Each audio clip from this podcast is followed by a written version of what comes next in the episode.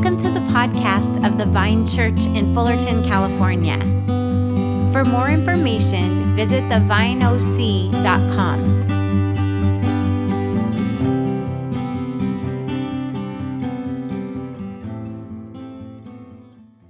Good morning, people of the Vine OC, and other friends who have joined us today for our time of worship. I, am I'm, I'm Mike McNichols, and I'm really glad to be with you today. And, and I hope that this week that God has been showing Himself to you in, in some new and fresh ways. Our first text of Scripture for this morning is a, is a reading from the Old Testament, from Isaiah, the prophet Isaiah, chapter 58. Is such the fast that I choose, a day to humble oneself? Is it to bow down the head like a bulrush and to lie in sackcloth and ashes? Will you call this a fast, a day acceptable to the Lord? Is not this the fast that I choose, to loose the bonds of injustice, to undo the thongs of the yoke, to let the oppressed go free, and to break every yoke? Is it not to share your bread with the hungry, and bring the homeless poor into your house? When you see the naked, to cover them, and not to hide yourself from your own kin? Then your light shall bring forth, break forth like the dawn, and your healing shall spring up quickly. Your vindicator shall go before you, the glory of the Lord shall be your rear guard. Then you shall call, and the Lord will answer. You shall cry for help, and he will say, Here I am. If you remove the, the yoke from among you, the pointing of the finger, the speaking of evil, if you offer your food to the hungry and satisfy the needs of the afflicted, then your light shall rise in the darkness, and your gloom be like the noonday. The Lord will guide you continually and satisfy your needs in parched places and make your bones strong. And you shall be like a watered garden, like a spring of water whose waters never fail. Your ancient ruins shall be rebuilt. You shall raise up the foundations of many generations. You shall be called the repairer of the breach, the restorer of streets to live in. In this text of Scripture, we hear God speaking through the words of the prophet Isaiah. And that's why together we say, This is the word of the Lord. And our gospel reading this morning is, is from the book of Mark. James and John, the sons of Zebedee, came forward to him and said to him, Teacher, we want you to do for us whatever we ask of you. And he said to them, What is it you want me to do for you? And they said to him, Grant us to sit one at your right hand and one at your left in your glory. But Jesus said to them, You do not know what you are asking. Are you able to drink the cup that I drink, or be baptized with the baptism that I am baptized with? And they replied, We are able. Then Jesus said to them, The cup that I drink, you will drink, and with the baptism with which I am baptized, you will be baptized. But to sit at my right hand or at my left is not mine to grant, but it is for those whom it has been prepared. When the ten heard this, they began to be angry with James and John. So Jesus called them and said to them, You know that among the Gentiles, those whom they recognize as their rulers lord it over them, and their great ones are tyrants over them. But it is not so among you. But whoever wishes to become great among you must be your servant, and whoever wishes to be first among you, you must be slave of all. For the Son of Man came not to be served, but to serve, and to give his life a ransom for many. And this, my friends, is the gospel of the Lord. I remember as a young Christian, uh, along with a lot of my young Christian friends, uh, worrying a lot about figuring out God's will. Things like, like how was I supposed to even know what it was? And what if I missed it? If it's God's will that I become a, a, a farmer or a, a, neurosurgeon or a corporate executive or, heaven forbid, a pastor, uh, or that I move to a certain city or marry a certain person, but, but then I fail to pick up all these secret clues along the way, then will God consign me to a, a life of sweeping up cigarette butts at Disneyland? You know, back when they actually allowed smoking at Disneyland. Well, I think perhaps too many of us have thought of God's will as a, as a preset plan for our lives that needs to be followed, or else we, we get to suffer all the consequences of our error. But in the Bible, God's will is really more about what God wants, what God desires, what God intends, than it is about a predetermined, preset plan that, that always just perplexes his people and crushes them when they fail in their ignorance to find it. And, and what we see in our text of Scripture today are examples of what God has desired for his people. Uh, they, there are calls to all of us that are not reduced down to just the various choices that we need to make in everyday life, as important as those choices are. Rather, they are calls about the very character of God's people, a character that points the world toward what God ultimately, ultimately desires and intends, and that is the healing, forgiving, reconciling, and renewing of the whole world. Our Isaiah text is a, is a real stunning corrective to the people of Israel who have demonstrated their ability to engage in religious disciplines, in this particular case, fasting, but without beneficial effect except to end up weighing the people down with hunger and to let sackcloth and ashes be the badges of, of their devotion.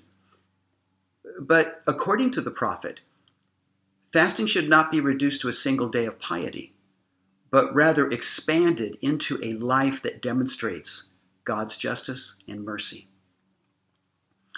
It's, it's interesting to characterize acts of justice and mercy as a fast, isn't it? Uh, because when people typically fast, they they take something out of their lives, something that they value for a period of time. Commonly, of course, during a fast, that would be food. But what is being removed when fasting is seen as intentionally engaging in justice and mercy?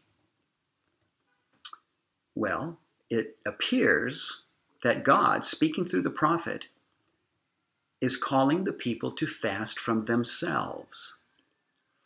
Uh, you know, just a few verses back, God entertains the people's questions. They say, Why do we fast, but you do not see? Why humble ourselves, but you do not notice? And God answers them and says, Look, you serve your own interest on your fast day. God is calling his people to fast from self interest and from caring only for themselves. Even in their time of exile, the people of Israel were being called to be a people of justice and mercy, a people who demonstrated the very character of God. When you read through the Bible, uh, especially the Old Testament, you, you very quickly learn that this has been an ongoing problem for the people of God. As a people called to be a people for God and for the sake and blessing of the whole world, they have repeatedly turned their attention to the things that suited only them, thereby turning away from God's desires. That is, what God wills. But if you think about it, this is really a common human problem, isn't it? In a way, self interest seems natural to us, even on a primal level, because our personal survival and flourishing is quite important to us. And it's counterintuitive to redirect our concerns away from ourselves and toward others. Now, having said that, though, we, we, we, do see people doing it with some frequency. We see them doing it through aid agencies and charities and the like. But for the people of God, Concern about others is to be more than just an occasional activity. It is to be characteristic of who we are as a people. And, and we begin to lose that when we misconstrue God's calling with things like self interest and power. And we see this on the verge of happening with Jesus' friends, especially with James and John. They come to Jesus with a, a request that reveals their desire for posture and power.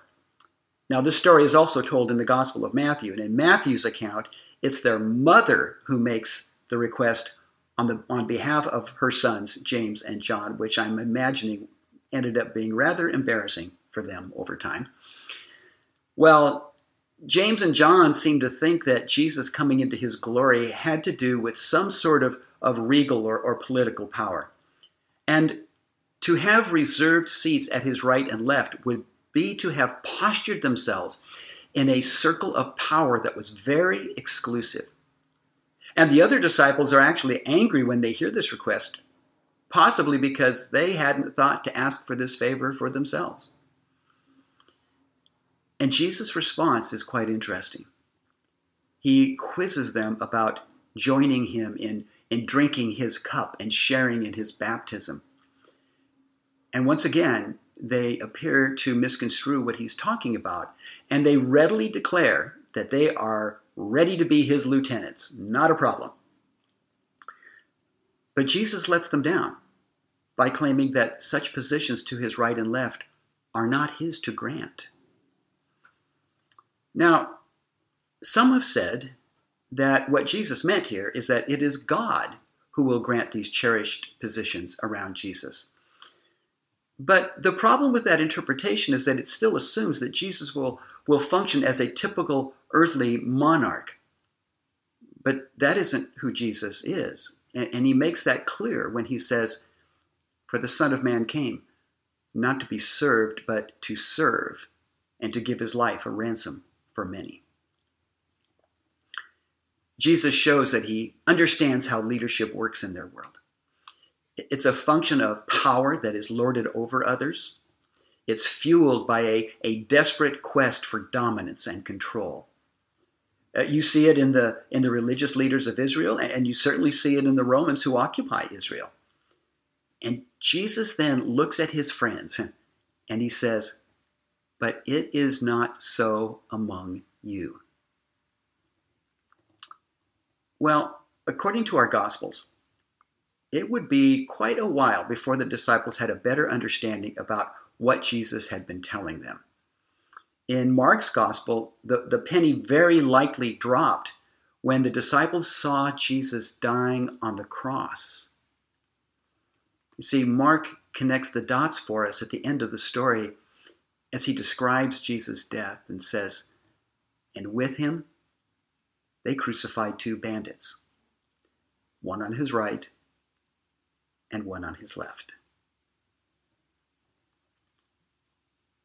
The positions to the right and left of Jesus were truly places where his suffering, the, the drinking of the cup, and the baptism of agony, where all of that would indeed be shared, and it was shared that day by two bandits rather than by two ambitious young disciples.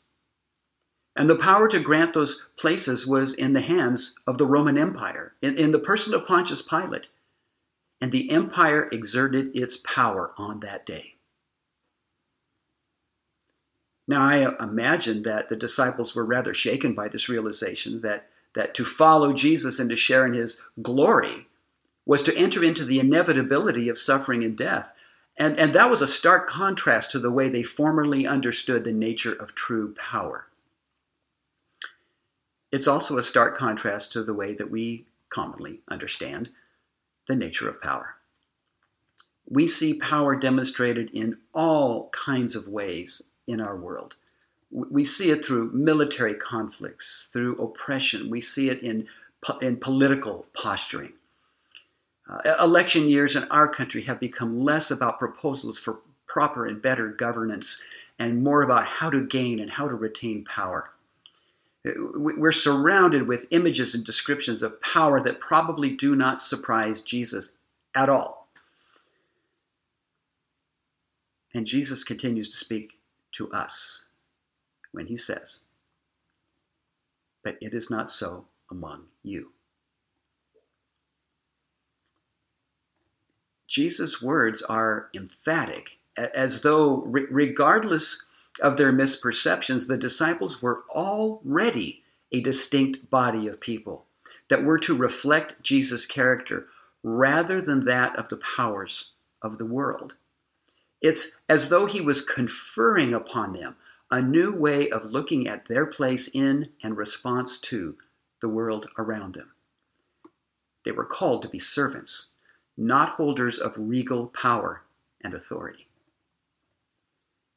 Jesus calls his followers to be servants rather than seekers of power. You know, I have a very high appreciation for the vine's value of compassion for the poor, just to choose one. I like all the values, but I have a real high appreciation for this one. And we see this compassion demonstrated by people's involvement with things like, like the shower and laundry ministry that, uh, that have managed to continue even during these difficult and challenging times. It's a very important way that the vine serves the city by serving the poor. But serving others, including care for the poor, is not restricted to organized events because such servanthood is our character as the people of God. It's our character as followers of Jesus. I mean, maybe all of us cannot be involved in, in the Vine's organized compassion work all the time, but we can keep our eyes open toward the people around us. And so perhaps we should be asking ourselves in, in these times, as in all times, who in our circle of awareness might need to be served in the name of Jesus? Now, some of you might be aware that um, that I'm I'm in a band that plays folk rock music, for lack of a better term. That I started playing with this band way back in January, and I, I still do it. It's just kind of a fun thing that we do. But after the pandemic hit, we realized that the opportunity to actually perform anywhere was kind of eliminated. And so we came up with this idea of doing a series of neighborhood concerts by, by setting up in our, in our home driveways and, and just inviting our neighbors to come. And, and we've done three of these so far. I did two of them at my house. And anywhere from maybe 15 to 30 people show up and they bring their chairs, they sit in the shade, they sit in the street, they sit on sidewalks, and they're masked and distanced because we insist on that. And it's just been great fun. But it's been striking for me to hear people come up afterward to thank us for giving them opportunities to meet their neighbors, even meet neighbors they've never met before, and to break their sense of isolation. Truth be told, we originally thought that these performances were really all about us because we're musicians and we're a band and we want to play. But really, they've turned out to be for the blessing of other people. And most Fridays at the end of the day, uh, I meet with two of my neighbors in my driveway. Driveways seem to factor very prominently in my life these days. And we've known each other for 20 plus years, but, but during the pandemic, it's been important for some of them to just want to be present to one another and just talk about whatever we want to talk about. And we do that. And sometimes we talk about God, and not everybody in our little trio is a follower of Jesus. You know, it is such a simple thing to do. And it rescues us from the isolation that can so easily swallow us up. And I'm also reminded how these little simple connections Uh, help bring people out of themselves and into relationship with others. There's just a sense in which we are serving one another just by our willingness to be present to one another. You know, who, who in our neighborhoods or our families or our social circles or our, or our workplaces is God calling us to serve? In such a broken time as this, how is God calling us, as He called the ancient people of Israel, to be repairers of the breach, restorers of the streets to live in? I even think about this with our, our little picnics that we do at second and fourth Saturdays of the month, that uh, it's a wonderful place for us to come and serve one another, to bless one another. What an opportunity that is. Well, as I've said before, we, we are a called people. But we aren't called to the exclusion of others, but for the sake and the blessing of others. That is what God desires. That is what He wills. And in serving those around us, we offer a sign of the full reconciliation of the world that God ultimately intends in the fulfillment of His kingdom. You see, every act of love and service and compassion is a deposit on the fullness of the kingdom that is yet to come.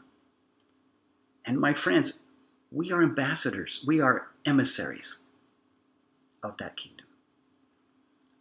And so may such service, such blessing, be so among us. And you know, we recognize that, like the ancient people of Isaiah's day, and like Jesus' disciples, we, we all sometimes lose our way as God's people. We know that. And the way that Christians have always addressed that lostness, that veering from the path, so to speak, is to just speak the truth about themselves to God. A truth that God already knows. Uh, this kind of truth telling is actually called confession. And the Bible calls us to this practice, as in the letter that's called 1 John, where it reads If we confess our sins, he who is faithful and just will forgive us our sins and cleanse us from all unrighteousness. So, today, together, we speak these words about ourselves in full confidence that we can trust God's ongoing and loving forgiveness. God our Father, we confess that we have heard your voice in prayer, yet plugged our ears. We have seen your face in the pages, but turned away. We have felt your touch through the hands of another, and still pulled away. Please forgive us. Amen. And let's just pause for a moment in silent reflection.